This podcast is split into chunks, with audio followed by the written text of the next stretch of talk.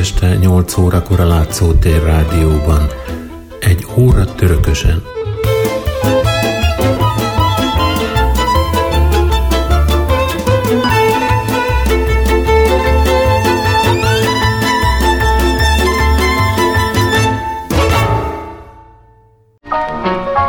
A kvíz kérdés következik.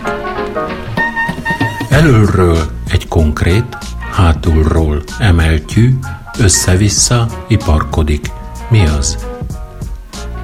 A válaszokat a rádiókukac látszótér.hu e-mail címre várom. Még egyszer a kérdés. Elölről egy konkrét, hátulról emeltyű, össze-vissza iparkodik. Mi az?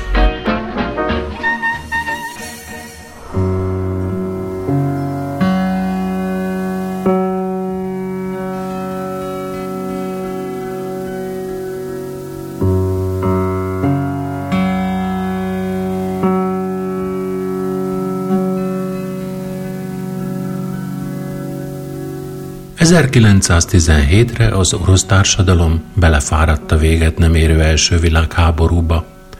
Forrongott az ország.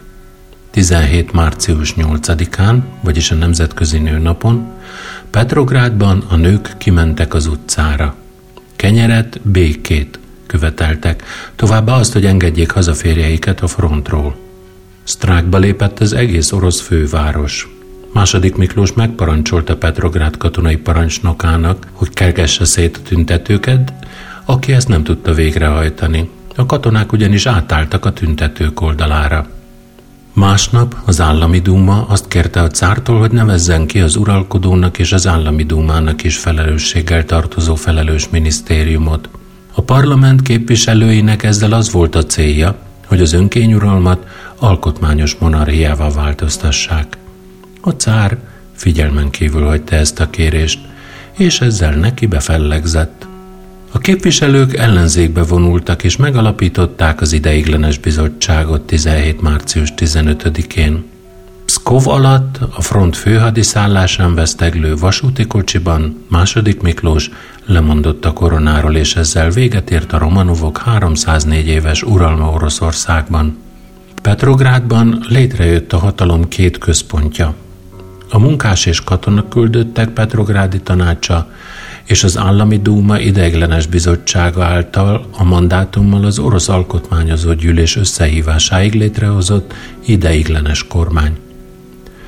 Az ideiglenes kormány demokratikus reformokat hozott, feloszlatta a csendőri hadtestet, megszüntette a politikai cenzúrát, engedélyezte a szólás és gyülekezési és vallásszabadságot. A háború és a béke kérdésében azonban nem sietett döntést hozni.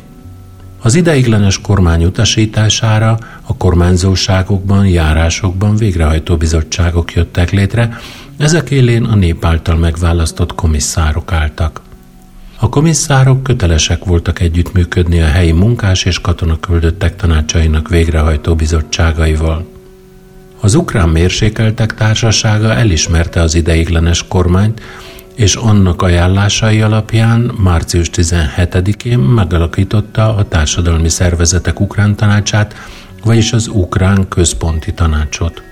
Elnökévé távol létében Mihailo Hrusevskit választották, helyetteseivé pedig Dmitro Antonovicsot, az Ukrán Szociáldemokrata Munkáspárt képviselőjét, és Dmitro Doroshenkót, az Ukrán Mérsékeltek Társaságának tagját. Az ukrajnai munkások szintén létrehozták érdekvédelmi szervezeteiket, a tanácsokat. Létrehozóik az összoroszországi politikai pártok voltak. Egyre népszerűbbek lettek Ukrajna szerte a bolsevikok, akik azt ígérték az embereknek, hogy befejezik a háborút és szétosztják a földet a parasztok között. A bolsevikok nyíltan szervezkedtek az ideiglenes kormány ellen, és Kievben, Odesszában, Harkivban, Katerinoszlávban és a Donetsz medence városaiban létrehozták a katonai szervezeteiket, a vörös gárdista osztagokat. Az ukrán mérsékeltek társasága 1917 áprilisában tartott kongresszusán újra választották a szervezet élére Mihailo Hrusevskit. Bekerült a párt vezetői közé Dmitro Doroshenko és Szerhij Jefremov. az új nevükön, autonomisták, föderalisták pártja azt szerették volna, hogy Oroszország alakuljon át szövetségi, föderatív államá, ahol Ukrajna autonóm jogokkal rendelkezik. A munkások érdekeit a Volodymyr Vinnicsenko Simon Petliura vezette ukrán szociáldemokrata munkáspárt védte. 17 áprilisában tartott konferenciájukon szintén Ukrajna autonómiája mellett szálltak síkra. A parasztokat az ukrán szocialista forradalmárok pártja, azaz az ukrán eszerek képviselték. Ők is Ukrajna autonómiájáért harcoltak a szövetségi Oroszország keretei között. Ukrajna önállóságáért nem csak politikai szervezetek küzdöttek. Március 16-án jött létre a Pavlopolubotok Ukrán Katonai Klub. Ők voltak az Ukrajna teljes függetlenségéért harcoló szamasztyínyikek. Elnökük Mihailo Michnovszki volt. A cári hatalom megdöntése, megdőlése után a birodalom ukránsága megmozdult, és nemzeti tüntetéseket szervezett, ahol autonómiát követelt. Egy héten belül először Petrográdban, majd pedig Kievben került sor ilyen demonstrációra 17. március 12-e és 19-e között.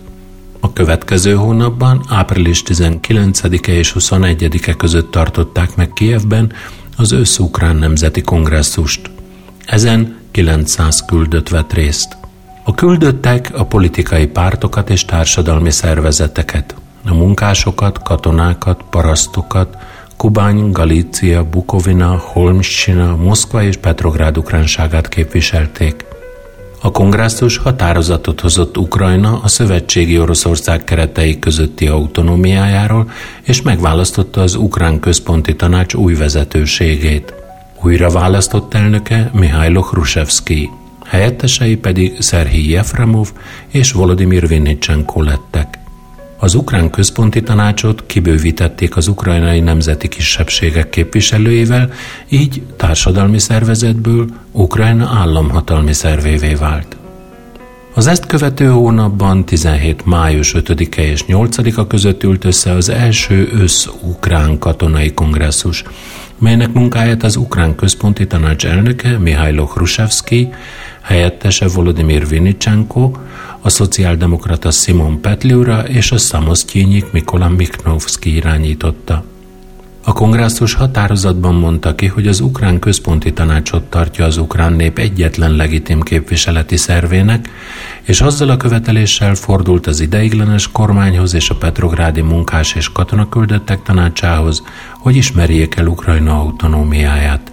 A tanácskozás küldöttei az azonnali békekötés mellett foglaltak állást, megválasztották az általános ukrán katonai bizottságot, elnökének pedig a szociáldemokrata Simon Petliurát.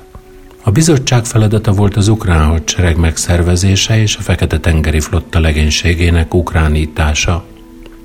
A Pavlopolobutok ukrán katonai klub, azaz a szamosztyényikek 17 tavaszán hozzáláttak az ukrán hadsereg létrehozásához. Április 18-án megalakították az első ukrán Bohdan Khmelnytsky ezredet.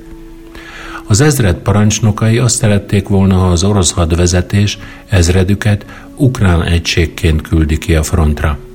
Kérésüket azonban nem teljesítették, igaz viszont, hogy fel sem oszlatták őket. Ugyanabban a hónapban, 17 áprilisában Csernyihívben alakult meg a Petro Doroshenko ukrán gyalogos ezred. A katonák szamosztyényik nézeteket vallottak, ezért a hadseregparancsnokság egységüket feloszlatta, harcosait pedig a frontra küldte. A kievi tranzitállomáson azonban a hadszintérre indulók megtagadták a parancsot, majd bejelentették, hogy megalakítják a második ukrán Pavlopolobutok ezredet, és addig nem hagyják el a fővárost, amíg az ideiglenes kormány el nem ismeri Ukrajna autonómiáját, és nem hagyja jóvá az ukrán központi tanács összetételét.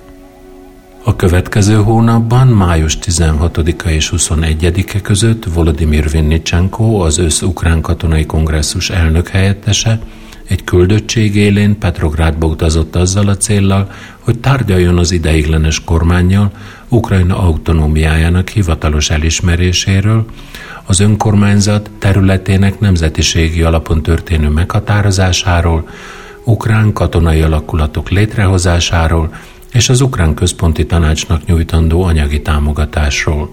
Az ideiglenes kormány azonban hallani sem akart ezekről a kérdésekről.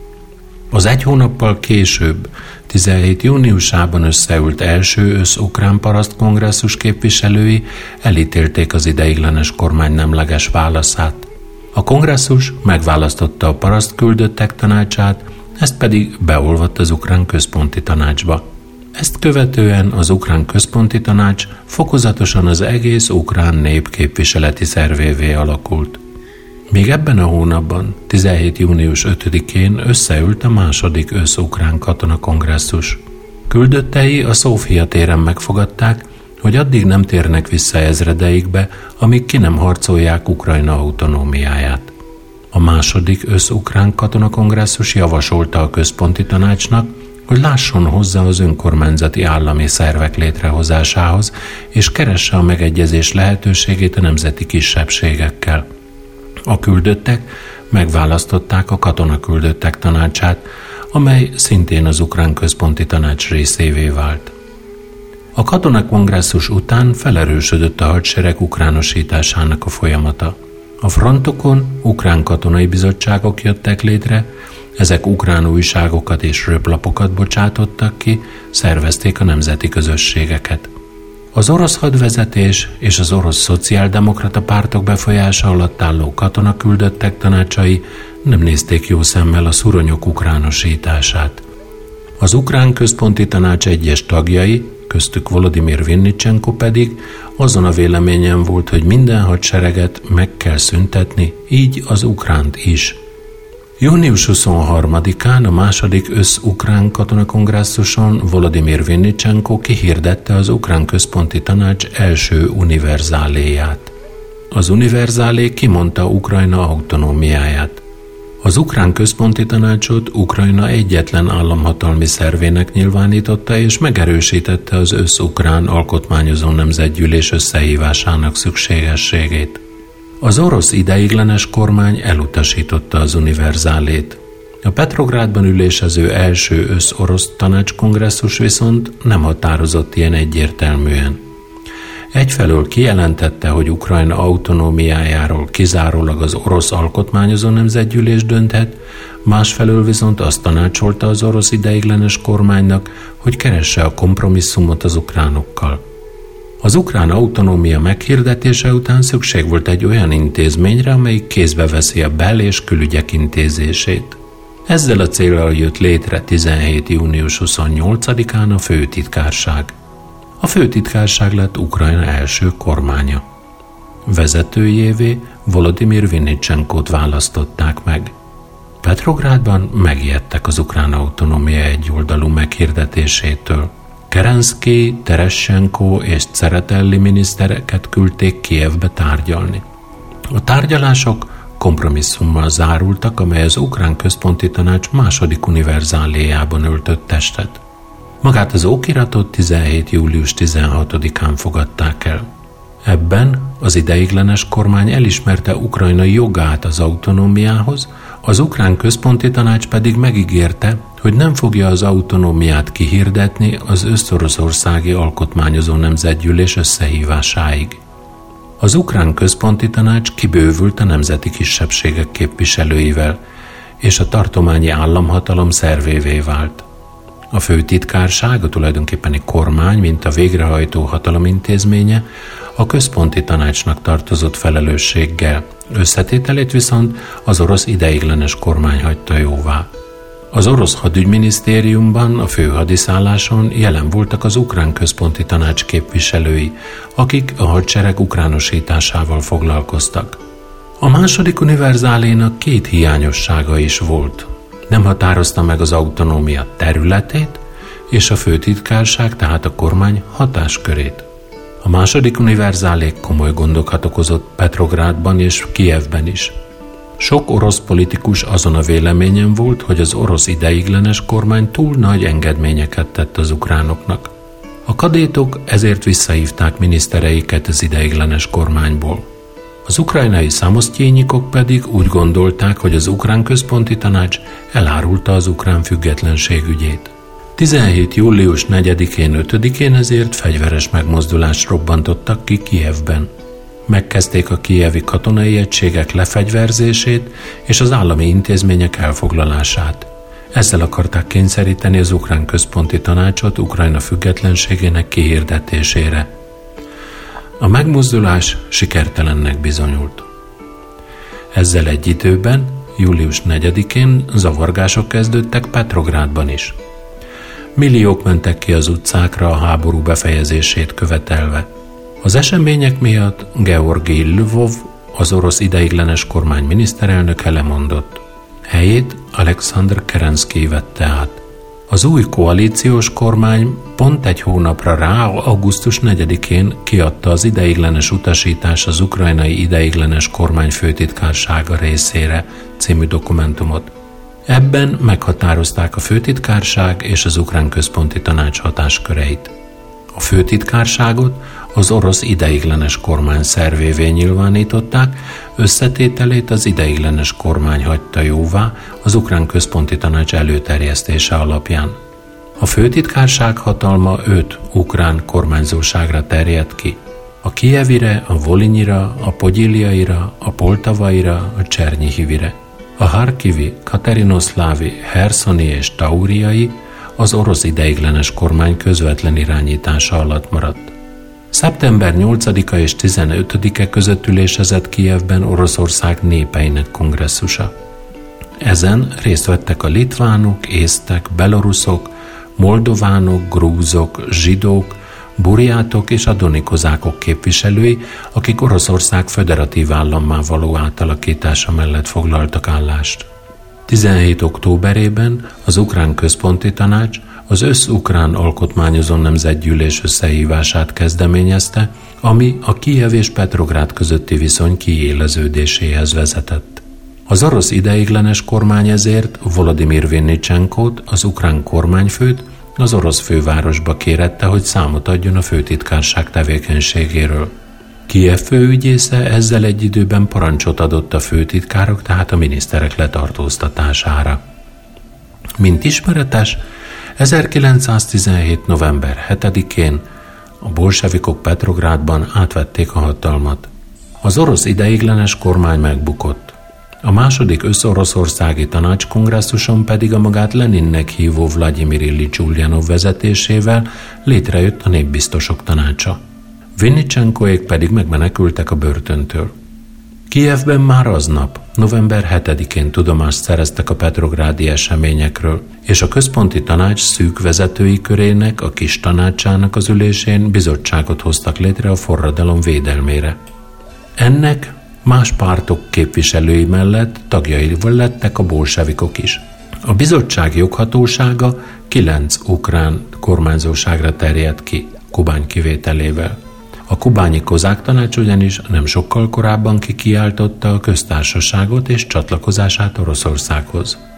Az ideiglenes kormány bukása után Kievben három hatalmi gócpont alakult ki.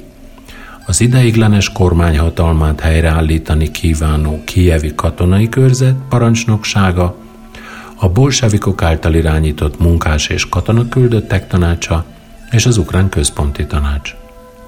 A hatalmat ekkor a kievi katonai körzet parancsnoksága gyakorolta, így az ukrán központi tanács és a bolsevik tanácsok akarva akaratlanul szövetségeseivé váltak egymásnak. A Petrográdi forradalom kitörésének másnapján, november 8-án az ukrán központi tanács állásfoglalást adott ki arról, hogy a hatalmat Oroszországban nem bitorolhatják egyedül a bolsevikok vezette tanácsok, mivel az államhatalom az egész forradalmi demokráciát illeti meg. Ez az állásfoglalás feszültséghez vezetett a bolsevikokkal, akik kiléptek az ukrán központi tanácsból. A Mária palotában létrehozták saját forradalmi bizottságukat. Ennek az volt a feladata, hogy fegyveres felkelést robbantson ki Kievben. A kievi katonai körzet egységei körülzárták a palotát és letartóztatták a forradalmat előkészítő vezérkart. Kiev utcáit ekkor barikádok lepték el fellázadtak az Arzenál gyár munkásai is. November 12-én mindenki számára világossá vált, hogy a felkelés eléri célját. A kialakult helyzet megoldása érdekében tárgyalóasztalhoz ültek a bolsevikok, az ukrán központi tanács és a kievi katonai körzet képviselői. A reális hatalom egyetlen képviselőjének a jelenlévők az ukrán központi tanácsot ismerték el. A bolsávik vezetőket szabadon bocsátották, a kievi katonai körzet csapatait kivonták a városból, és feloszlatták a tiszti különítményeket is. A munkások pedig beszüntették megmozdulásaikat. Az ukrán központi tanács fokozatosan kezébe ragadta a hatalmat. Kiterjesztette a főtitkárság fennhatóságát az összes ukrán kormányzóságra, ellenőrzése alá vonta a kievi helyőrséget. Az ukrán központi tanács vezetősége elérkezettnek látta az időt Ukrajna közjogi helyzetének tisztázására. Tarthatatlan volt ugyanis az a helyzet, amikor a főtitkárság egy nem létező államot képviselt. A főtitkárságnak az ukrán állam kormányává kellett válnia. A bolsevikok is felismerték az ukránok nemzeti érzéseiben rejlő lehetőségeket, ezért november 16-án megtartották a kievi munkás és katonaküldöttek tanácsának egyesített ülését. Itt hangzott el a bolsevikok javaslata arról, hogy hívják össze az össz-ukrán tanács kongresszust, azon válasszák meg az ukrán munkás és katonaküldöttek vezető szervét, a központi tanácsot. A megbeszélésen a bolsevikok határozatot fogadtak el arról, hogy Oroszországban minden hatalom a tanácsokat illeti meg, Ukrajnában pedig a munkás és katonaküldöttek központi tanácsát. Az ukrán központi tanács nevét felhasználva és céljainak nemzeti színezetet kölcsönözve próbálták így a bolsevikok megkaparintani a hatalmat. Az ukrán központi tanács vezetői felismerték ennek veszélyét, és november 20-án meghirdették a harmadik univerzáléjukat, amely kimondta az ukrán népköztársaságnak, mint az orosz szövetségi köztársaság autonóm állami egységének a megalakulását, meghirdette a földesúri földbirtoklás megszüntetését, a föld ingyenes szétosztását a parasztok között, a nyolc órás munkanapot, a demokratikus emberi és szabadságjogokat, az igazságszolgáltatás és a helyi önkormányzatok reformját, és a következő év 18. január 9-ére összehívta az ősz-ukrán alkotmányozó nemzetgyűlést. Az univerzálé fogadtatása nem volt egyértelmű a társadalmon belül. A legtöbb vitát a föld kérdés váltotta ki. A földbirtokosok soknak tartották az egy paras családnak járó 40 gyészjátyina, 43 hektár földet, és nem támogatták a kormány elképzelését. A föld nélküli vagy kevés földdel rendelkező parasztok viszont a föld egyenlő felosztása mellett kardoskodtak. Sokan attól féltek, hogy a főtitkárság teljesen megszünteti a föld magántulajdonlását. Ebben az időben ülésezett Petrográdban a második össz-orosz tanács kongresszus, ahol elfogadták a földről szóló dekrétumot. A dekrétum értelmében a földet szétosztották a parasztok között. Egyre több ukrajnai paraszt kezdte ezért támogatni a bolsevikokat. Az ukrán központi tanács megpróbált egyensúlyt teremteni a különböző érdekek között, de a tekintélyét egyre inkább elvesztette. A központi tanács szovjet mintájú tanácshatalmi intézményé történő átalakításával akarták a bolsevikok ellenőrzésük alá vonni Ukrajnát. Ennek törvénybeiktatásához szükség volt az első ősz-ukrán tanácskongresszus összehívására Kievben. A tanácskozás megkezdése előtti napokban fegyveres felkelést szerveztek a fővárosban, de sikerült lefegyverezni az endülőket. 17. december 17-én kezdte meg munkáját az első ősz-ukrán tanácskongresszus. A bolsevikoknak nem sikerült megszerezniük a többséget, így a hatalmat sem tudták megkaparintani. 17-én a szovjet népbiztosok tanácsa részéről a bolsevikok két vezére, Vladimir Ilyich Lenin és Lev Davidovich Trotsky ultimátumot intézett az ukrán központi tanácshoz. A kiáltványban a bolsevik szovjet népbiztosok tanácsa kijelentette, hogy elismeri ugyan az ukrán népköztársaságot és annak jogát a függetlenséghez, vagy az orosz köztársasággal történő szövetségre lépéséhez, nem fogadja el azonban az ukrán központi tanácsot, mivel ez nem hajlandó összehívni a tanácsok össz-ukrán kongresszusát, és nem ismeri el a bolsevik hatalmat Ukrajnában. Követelték, hogy a központi tanács tiltsa meg a Donvidékére, Kalegyin fehérgárdista tábornokhoz a bolsevikok esküdt ellenségéhez igyekvő katonai egységek átvonulását Ukrajna területén. Ezzel együtt kötelezte az ukránokat a Kalegyin ellen irányuló vörösgárdista egységek támogatására. Az ultimátumot az ukránok elutasították. Az oroszok, meg sem várva a hivatalos választ, 17. december 18-án megtámadták az ukrán népköztársaságot. Kezdetét vette az első bolsevik-ukrán háború. A bolsevik hadsereg főparancsnoka Volodymyr Antonov Ovsyenko volt, katonai vezetője pedig Mihailo Muravjov. 17. december 21-én a vörösgárdista csapatok Antonov Ovsyenko parancsnoksága alatt bevonultak Harkivba. Ettől kezdve Harkiv lett a bolsevik hatalom központja Ukrajnában.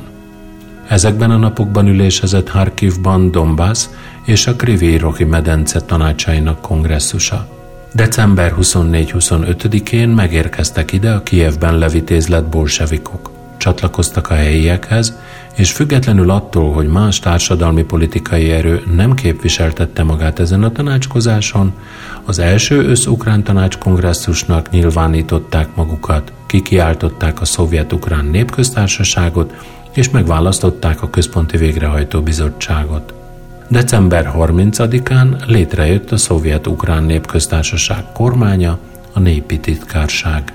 A bolsevikok által választott elnevezések Szovjet-Ukrán Népköztársaság, Népi Titkárság, főtitkárság azt a látszatot akarták kelteni, hogy az ukrán állam létrehozásának az ukrán központi tanács által elkezdett folyamata folytatódik. Az orosz népbiztosok tanácsa számára közjogi jelentősége volt a tanács vagy szovjet hatalom létrehozásának Ukrajnában. Ezután már elmondhatta, hogy nem visel háborút az ukrán népköztársaság ellen, hanem az ukrán dolgozók által létrehozott tanácskormánynak segít megvédeni a függetlenségét. A következő évben 18. januárjának a végén a szovjet csapatok megindultak Kiev felé. A kievi bolsevikok úgy akartak segíteni a szovjet csapatoknak, hogy január 29-én egy öt napig tartó felkelést robbantottak ki az Arzenál gyárban. A felkelést végül 300 munkás élete árán leverték. A főváros védelmét irányító Simon Petliura egy vasúti csomópontnál akarta feltartóztatni az előre nyomuló vörös hadsereget. Ehhez friss erőket küldött oda, köztük a kievi egyetemek és gimnáziumok hallgatóiból toborzott csapatokat. A diákok és a vörös hadsereg január 29-én ütköztek meg egymással. A fogságba esett fiatalokat a bolsevikok kivégezték. Az ukrán bolsevik hadsereg katonai vezetője, Muravjov, ezután elfoglalta Darnicát, Kiev elővárosát, és megkezdte a főváros ostromát. Az ukrán központi tanács ilyen körülmények között értelmetlennek ítélte a további harcot, és parancsot adott a város elhagyására.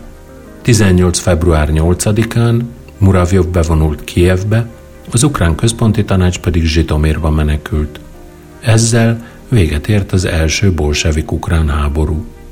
Az ukrán bolsevik népi titkárság létrejötte után Ukrajna területén egyszerre két kormány működött rendeletháború kezdődött köztük, és ebben a bolsevikok álltak győzelemre. Sietve érvénytelenítették az ukrán búza kivitelére elrendelt tilalmat, és engedélyezték az Oroszországba való exportját. Az ukrán központi tanács számára világossá vált, hogy Oroszország belátható időn belül nem lesz demokratikus szövetségi köztársaság. Ezért 18. január 22-én kihirdették az Ukrán Népköztársaság teljes függetlenségét deklaráló negyedik univerzálét. A kormány szerepét eddig betöltő főtitkárság helyett létrejött a népi miniszterek tanácsa. Volodymyr Vinnicsenko lemondott, helyét Vszevolod Holubovics vette át. Lenin kezdeményezésére az orosz népbiztosok tanácsa azzal a kéréssel fordult az Antanthoz és a négyes szövetség államaihoz, hogy kössenek egymással békét. Az Antant elutasította ezt a javaslatot, de a négyes szövetség beleegyezett a béketárgyalások megkezdésébe. Még előző év, 17. december 25-én Oroszország és a központi hatalmak fegyverszünetet kötöttek egymással. Az Ukrán Népköztársaság jogos képviselőjeként a főtitkárság szintén részt kívánt venni ezeken a tárgyalásokon, amiben a négyes szövetség bele is egyezett. 18. januárjában tárgyalások kezdődtek Brest-Litovskban. A négyes szövetség Szovjet-Oroszország és az Ukrán Népköztársaság képviselői között. Az ukrán küldöttség vezetője a népi miniszterek tanácsát vezető Vszévolod Holubovics volt. Az oroszé Lev Trotsky, a négyes szövetség államai pedig Ottokár Cserningróf. Az ukránok azt szerették volna elérni, hogy Kelet-Galíciát, Észak-Bukovinát, Kárpátalját, Holmschinát, Pidliássiát csatolják az ukrán népköztársasághoz, de legalábbis alakítsák őket külön autonóm tartományá a monarchián belül. A szovjet delegáció Trotsky vezetésével szóban elismerte az ukrán küldöttség létjogosultságát a tárgyalásokon, de a gyakorlatban kivárt. Arra számított ugyanis, hogy a vörös hadsereg csapatai elfoglalják Ukrajna területét, és az Ukrán Népköztársaság küldöttségét a Szovjet-Ukrán Népköztársaság küldöttsége váltja fel. Trotsky azt kérte a tárgyalófelektől, hogy a megbeszéléseket függesszék fel január végéig. Az orosz bolsevik párton belül éles vita alakult ki a békekötéssel kapcsolatban. A baloldali kommunisták elutasították a békekötést, a háború egyoldalú befejezése mellett kardoskodtak. Az ország megszállása esetén partizán harcra szólítottak, és várták a világforradalmat. Lenin viszont úgy látta, hogy csak a négyes szövetséggel kötött béke mentheti meg rendszerét a pusztulástól. Trotsky a tárgyalások felújítása után kijelentette, hogy a vörös hadsereg elfoglalta az ukrán népköztársaság területét, megalakult a szovjet-ukrán népköztársaság, ezért a tárgyalásokon már nekik kell az ukrán népet képviselniük. Az ukrán küldöttség tagja viszont felolvasta a negyedik univerzálét az ukrán népköztársaság függetlenségének kikiáltásáról. Cserningrófot ez meggyőzte, leginkább mivel egyre égetőbbé vált a fronton és a hátországban az élelmiszer probléma. A következő hónapban 18. február 9-én az Ukrán Népköztársaság Brest-Litovskban megkötötte Németországgal, Ausztria-Magyarországgal, az oszmán birodalommal és Bulgáriával a békét. A négyes szövetség tagországai önálló államként ismerték el Ukrajnát. Az ukrán népköztársaság ígéretet kapott területei megtisztítására a bolsevikoktól. Ennek fejében köteles volt 60 millió pud, azaz 960 ezer tonna gabonát, 2 millió 750 ezer pud, azaz 44 millió tonna élőmarhát, sok burgonyát, cukrot, szalonnát szállítani Németországba és Ausztria Magyarországra. A békeszerződés aláírása után az ukrán küldöttség tudatta a központi hatalmakkal, hogy a bolsevikok elfoglalták Kievet, és azonnali katonai segítséget kért a főváros visszafoglalásához. 18. február 18-án a Brest-Litovski béke értelmében az osztrák-német csapatok megkezdték Ukrajna területének megtisztítását a bolsevikoktól.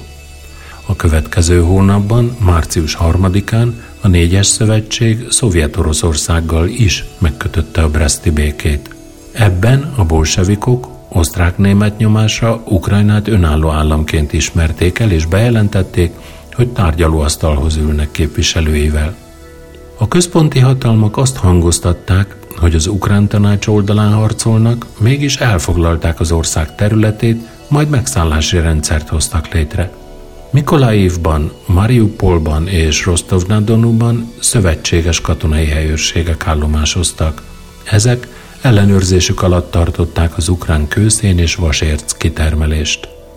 18. március másodikán az ukrán népköztársaság csapatai bevonultak Kijevbe, a harmadikán a németek követték őket.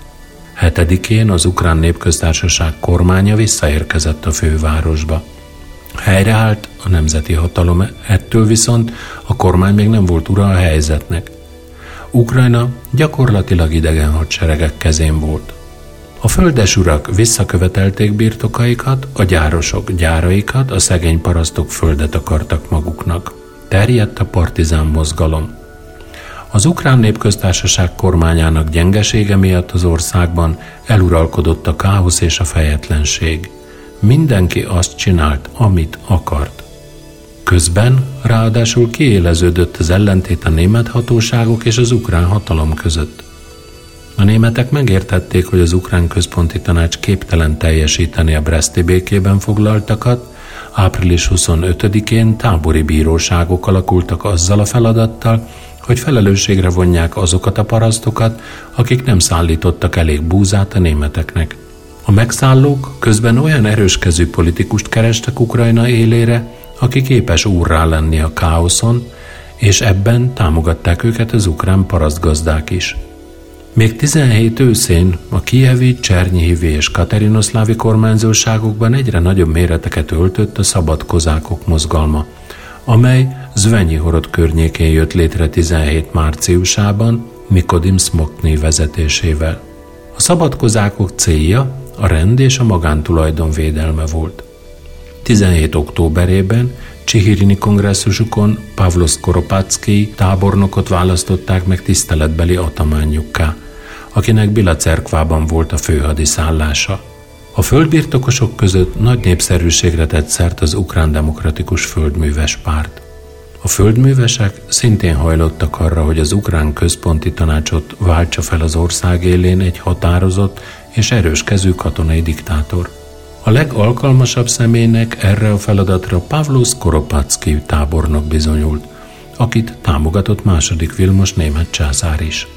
Közben 18. április 29-én elfogadták az Ukrán Népköztársaság alkotmányát. Mihailo Hrusevszkit pedig államelnökké választották. Az Ukrán Népköztársaság órái azonban meg voltak számlálva. A német csapatok ukrajnai főparancsnoka Hermann von Eichhorn parancsot adott az ukrán kékkaftános hadtest lefegyverzésére. Több minisztert letartóztattak. Aznap, vagyis április 29-én a Kijevi cirkusz épületében megkezdte munkáját a földbirtokosok első ősz-ukrán kongresszusa. A tanácskozás 8000 résztvevője Pavlos Koropackit Ukrajna hetmanjává kiáltotta ki. Az ukrán központi tanács megbukott, és senki sem mert a védelmére kelni. Hetmanná választása után Pavlos Koropacki kiáltványban fordult az ukrán néphez. Ebben hírül adta az ukrán állam megalakulását, az ukrán népköztársaság, az ukrán központi tanács, a népi miniszterek tanácsának felszámolását. Meghirdette a magántulajdonnak, mint a kultúra és civilizáció alapjának a szentségét. A hetman kezében összpontosult a Szeim összehívásáig az egész törvényhozó végrehajtó és bírói hatalom. A hetmani miniszteri kabinet elnökével Skoropacki Fegyir Lizohu poltavai földbirtokos nevezte ki. A kormánynak egyetlen szocialista politikus tagja sem lett. Még a földműves demokraták is ellenzékbe vonultak, mert nem támogatták a diktatúrát. A Hetman feloszlatta a helyi közigazgatás szerveit, felújította a cenzúrát, betiltotta a szocialista újságok megjelenését, megtiltotta a demokratikus pártoknak kongresszusaik megtartását. Visszacsorogtak az országba a régi cári rendszer tisztségviselői, akik ott akarták folytatni, ahol 17 februárjában abba hagyták. A parasztokkal való találkozása során a Hetman megígérte, hogy Ukrajnában egy személy 25 hektár földdel rendelkezhet majd, és a földbirtokosok kötelesek lesznek fölöslegüket eladni az állami banknak. A Hetman törekvése nem valósult meg, mert a földesurak visszakövetelték a földjeiket, és aki ellenszegült, azt kegyetlenül megkínozták. A falvakban tombolt a terror, mindennaposakká váltak a kivégzések. A gyárakban és az üzemekben ismét bevezették a 9-12 órás munkanapot. Az elégedetlenkedő munkásokat elbocsátották, engedelmeseket vettek fel helyükre kevesebb fizetésért. A Hetman társadalmi-gazdasági politikája megosztotta az ukrán társadalmat. Az venyi horodi gazdák, akik régen Skoropacki hűséges hívei voltak, most szembefordultak vele, és elítélték politikáját. Csernyihiv Sina Földműves Szövetsége és a második összukrán parasztkongresszus is hasonló határozatot hozott. Az összorosz munkáskongresszus pedig harcot hirdetett az ukrán népköztársaság helyreállításáért, az ukrán alkotmányozó nemzetgyűlés összehívásáért, a termőföld szétosztásáért a parasztok között. A Hetmanhoz fűződő viszonyuk miatt 18 májusában a szakadás állt be az ukrán eszerek között. A földbirtokosok, iparosok, bankárok többsége kitartotta Hetman mellett. Üdvözölték a föld magántulajdonának helyreállítását és támogatásokról biztosították Skoropackit az ukrán állam új társadalmi-gazdasági rendszerének létrehozásában. Kongresszusukon létrehozták az iparosok, kereskedők, bankárok, földbirtokosok szövetségét. Pavlo Skoropacki tervbe vette az ukrán nemzeti hadsereg létrehozását. 18 áprilisában, decemberében ukrán katonai egységek alakultak. Az önálló zaporizsiai hadosztály, a szergyuk gyalogos kozák hadosztály, a szicslövészek galiciai ezrede és a szürke kaftános hadosztály. 18. október 16-án a Hetman univerzálét adott ki a kozákság helyreállításáról a Csernyihivi és Poltavai kormányzóságban, valamint a szlobodai Ukrajnában. Hatalmas méreteket öltöttek Kiev környékén és jobbparti Ukrajnában a paraszt felkelések. A parasztok felgyújtották a földesúri birtokokat, meggyilkolták a földbirtokosokat, uradalmi intézőket. Partizán egységeket, forradalmi ezredeket hoztak létre. 18. augusztusában a paraszt megmozdulások központja Katerinoszláv környékére helyeződött át, ahol 18. október 16-án paraszt felkelés robbant ki. Vezetője a bármi nemű politikai hatalmat tagadó társadalmi politikai irányzathoz tartozó Nestor Machno, anarchista falusi tanító volt. A felkelők elfoglalták a kormányzóság Alexandrész kijárásában lévő Huljai Poljét. Sztrájkba léptek Ukrajna szerte a munkások is. 18. júliusában, augusztusában 200 ezeren tagadták meg a munkát. Különösen veszélyes ellenségnek bizonyultak Skoropacki számára az oroszországi baloldali eszerek, akik a Breszti béke miatt kiváltak a bolsevik kormányból. Terrorcselekményekkel akarták kikényszeríteni a Breszti béke felmondását. Ennek a törekvésüknek esett áldozatul Wilhelm Mirbach német nagykövet és Hermann von Einhorn tábornok. Rálőttek magára Pavlos Koropacki hetmanra is. A Breszti békében a németek arra kötelezték Oroszországot, hogy ismerje el Ukrajnát és kössön vele békét. A tárgyalások 18 májusában kezdődtek. Az orosz küldöttséget Christian Rakovsky vezette, az ukrán pedig Seluchin. Június 12-én a két ország előzetes békét kötött egymással. Helyreállt a vasúti közlekedés és a hírközlés. Az ukrán állam konzulátusokat nyithatott Oroszország néhány városában. Az államhatárok kérdésében azonban nem sikerült megegyezniük. A bolsevikok ebben a kérdésben taktikáztak, és Németország vereségére vártak. 18 tavaszán Románia elfoglalta a mai Moldvai köztársaság területével megegyező Besszarábiát. Ez kiélezte a viszonyt Románia és az ukrán állam között. Németország világháborús veresége megváltoztatta az ukrán állam külpolitikai irányvonalát, és Skoropacki 18. november 14-én meghirdette Ukrajna föderációját a fehér kárdista Oroszországgal. Augusztusban a Pavlo Skoropacki ellen harcoló erők létrehozták az Ukrán Nemzeti Szövetséget. Ennek feladata a hetmani rezsim megbuktatása volt. Az Ukrán Nemzeti Szövetség élén először Andrei Nyikovszki, majd Volodymyr Vinnicsenko állt. November 14-én összeült az Ukrán Nemzeti Szövetség és megválasztotta a Hetman ellenes felkelést előkészítő és lebonyolító öt főből álló direktóriumot. Vezetője Volodymyr Vinnicsenko lett, tagjai Simon Petliura a Szociáldemokrata párt részéről, ő volt az Ukrán Népköztársaság hadseregének fő atamánja, Fegyir Svec az SR pártól, a szamosztjényikeket Panas Andriivski képviselte, a vasutas szakszervezetet pedig Andriy Makarenko. 18. november 18-án a direktórium hadserege Simon Petliura parancsnoksága alatt Motovilovkánál súlyos vereséget mért Skoropacki gyalogos kozákjaira. A Motovilovkai győzelem után a Hetman csapatai fokozatosan átálltak a direktórium oldalára. Először a szürke kaftános hadosztály fordított hátat neki, majd az önálló zaporizsiai hadosztály, amely Bolbocsán Atamán parancsnoksága alatt elfoglalta Harkivot. 18. december 14-én a direktórium csapatai bevonultak Kievbe, Pavlos Koropacki lemondott a hetmani címről, és elmenekült az országból. 18. november 11-én a négyes szövetség vereségével véget ért az első világháború. Ezzel Ukrajna függetlenségének és sorsa is megpecsételődött. November 13-án Szovjet-Oroszország felmondta a Breszti békét, és Georges Clemenceau francia elnök parancsot adott ki az Antant hadseregének, hogy kezdje meg az intervenciót Ukrajna ellen. November 16-án az Antant hadiflottája kihajózott a Fekete-tengerre, december végéig Odessa és Novorosszisz között több mint 60 ezer angol és francia haditengerész szállt partra. Céljuk Ukrajna területeinek elfoglalása volt. Az Antan nem ismerte el az ukrán függetlenséget, ezért nem ismerte el a direktórium és az ukrán népköztársaság legitimitását sem.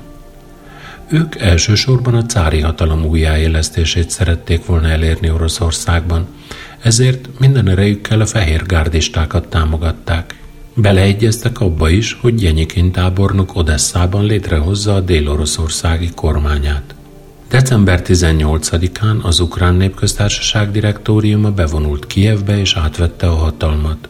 26-án megalakította a Népi Miniszterek Tanácsát, miniszterelnökké pedig Volodymyr Csehivszkit választotta meg. A direktórium helyzete nagyon bizonytalan volt, mivel ellentmondásos politikát folytatott. A parasztok a hetmani rendszer bukása után azt várták, hogy végre földhöz juthatnak. A valóságban azonban a földesúri földeket nem osztották szét közöttük.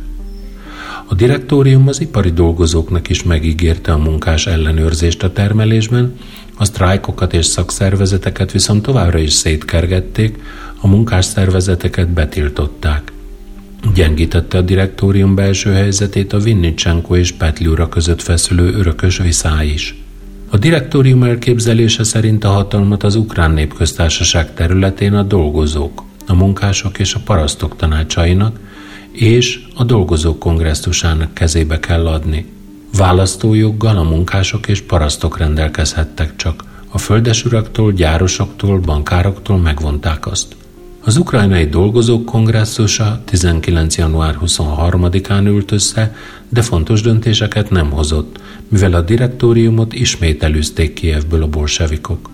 A valóságban a hatalom a hadsereg atamányainak kezében összpontosult, akik csak a lakhelyük közelében voltak hajlandóak harcolni. Ennek az lett a következménye, hogy még decemberben az ukrán népköztársaság hadseregének százezer katonája volt, addig másfél hónap múlva már csak 20 ezer. Az atamánok önkényesen viselkedtek, nem teljesítették Kiev utasításait, az országban ezért eluralkodott a káosz. Jobb parti Ukrajnában és Csernyhív környékén mindennaposokká váltak a zsidó pogromok. A pogrom egy kisebbség elleni irányítatlan, hanem feltétlenül spontán, csoportos vagy tömeges erőszakcselekmény. Az orosz pogrom pusztítás szóból származik. Célpontja gyakran volt a zsidóság vagy a cigányság.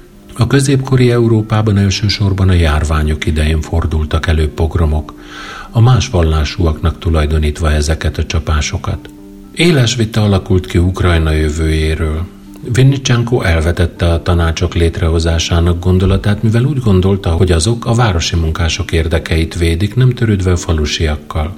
1918 tavaszán őszén az osztrák-magyar monarchia hadserege kilátástalan helyzetbe került, ezért 18. október 1-én a bécsi parlamenti képviselői azzal a kéréssel fordultak negyedik Károly osztrák császárhoz és magyar királyhoz, hogy kezdjen béketárgyalásokat az Antanttal. Közben a monarchia nemzetei hozzáláttak függetlenségük kikiáltásának előkészítéséhez. Először a lengyel régens tanács hirdette meg 18. október 7-én a független lengyel állam létrehozását. A lengyelek a galiciai ladomériai királyság területeit is államuk részére tekintették, ami miatt ellentétbe kerültek az ukránsággal, akik szintén maguknak követelték ezt a tartományt. A Bécsi Parlament ukrán képviselői október 10-én közös értekezletet tartottak a Nemzeti Demokrata Párt vezetőségével, ahol határoztak az alkotmányozó nemzetgyűlés összehívásáról. A helyzet kilátástalanságát felismerő császár 18. október 16-án a Nemzeti Tanácsok létrehozását engedélyező kiáltványban fordult birodalma lakosságához. Ezzel negyedik Károly az osztrák birodalmat a népek szövetségi államává kívánta alakítani. Október 18-án Lvivben összegyűltek Galícia, Bukovina, Lodoméria ukránságának jeles személyiségei, parlamenti képviselők, politikusok, főpapok, és megalakították az nyugat-ukrán nép legfelső képviseleti alkotmányozó szervét, az Ukrán Nemzeti Tanácsot.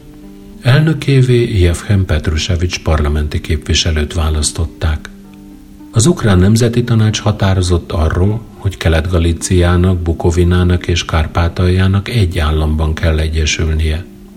Az Ukrán Nemzeti Tanács által elfogadott döntéseket a népi megbízottak gyűlése hagyta jóvá. 18. október 19-én a Lvivi népházban. A tanácskozáson éles vita bontakozott ki arról, egyesüljön-e Nyugat-Ukrajna Dnyepermenti Ukrajnával egy egységes államban. Közben megérkezett Lvivbe Vinnicsenko titkos üzenete, melyben kérte a galiciai politikusokat, hogy ne kezdjenek tárgyalásokat Skoropáckijjal az együttműködésről, az ukrán állambukása ugyanis időkérdése csupán. Az osztrák hadsereg ukrán katonái között komoly felvilágosító munkát folytatott az 1918. szeptemberében megalakított Központi Katonai Bizottság Dmitrovitovszki vezetésével. Október 28-án Krakóban megalakult a Lengyel Likvidációs Bizottság. Ennek az volt a feladata, hogy az osztrákok támogatásával és egyetértésével november 1-én átvegye a hatalmat Lvivben. Miután az Ukrán Nemzeti Tanács tudomást szerzett erről, hozzálátott az Ukrán Nemzeti Felkelés előkészítéséhez. A Központi Katonai Bizottságot katonai főbizottsággá alakított át és megbízta Lviv elfoglalásával. 18. november 1-én Galícia székvárosában Dmitrovitovszki parancsnoksága alatt végbe ment az ukrán nemzeti felkelés, és a városházára kitűzték a kék-sárga nemzeti lobogót. A történelembe ez az esemény novemberi szakításként került be. November 11-én az Ukrán Nemzeti Tanács megalakította Kostlevicki vezetésével az állami titkárságot, 13-án pedig kikiáltotta a Nyugat-Ukrán Népköztársaságot. Elnöke Jevhen Petrusevics lett. Az Ukrán Nemzeti Tanács komoly törvénykezésbe kezdett. Szabályozta a helyi közigazgatást, megszervezte a bíróságok és igazságszolgáltatás munkáját, megalakította a rendőrséget és az ukrán galíciai hadsereget. A földet azonban nem osztották szét, amivel kivívták a nép ellenszenvét. Vidéken a parasztok megkezdték a föld önkényes felparcellázását, a városokban a munkás és katonatanácsok jöttek létre. 19. februárjában megalakult Kelet-Galícia kommunista pártja. Bukovinában két nép élt évszázadok óta, az ukrán és a román. Az ukránok a nyugat-ukrán népköztársasághoz húzódtak, a románok viszont Romániához. 18. november 30-án Bukovina úgy határozott, hogy Ukrajnához akar csatlakozni. A román kormány erről tudomást szerzett, csapatokat küldött Bukovinába és elfoglalta a tartományt. 19. januárjában megszerezte magának a mai Moldovát bejelentő Besztarábiát is. Az ukrán többségű Hotin vidéken zavargások kezdődtek. A románok sok ukránt letartóztattak és kivégeztek. Erre válaszul 19. január 29-én kirobbant a Hotini felkelés. A felkelők megalakították a Hotini direktóriumot, és hozzáláttak hadseregük létrehozásához. Rövid időn belül elfoglaltak száz települést. A románok végül leverték ezt a lázadást is. Az első világháború végén a Károlyi kormány 18. december 21-én Kárpátaljának Ruszka Krajna néven területi autonómiát adott. A ruszin önkormányzat a tanácsköztársaság idején is fennmaradt. Néhány héttel később azonban a Kárpátalját fokozatosan elfoglaló csehszlovák és román csapatok megszüntették azt. Ungváron, Huszton és Eperjesen nemzeti tanácsok jöttek létre, amelyek a Csehszlovákiához való csatlakozás mellett döntöttek. Hasonló véleményének adott hangot a kárpátaljaiak amerikai emigrációja is. Kárpátalja a Szemzsermeni békeszerződés értelmében lett 19. szeptember 10-én Csehszlovákia része. A csehek autonómiát ígértek cserébe. amit csak 1938-ban adtak meg.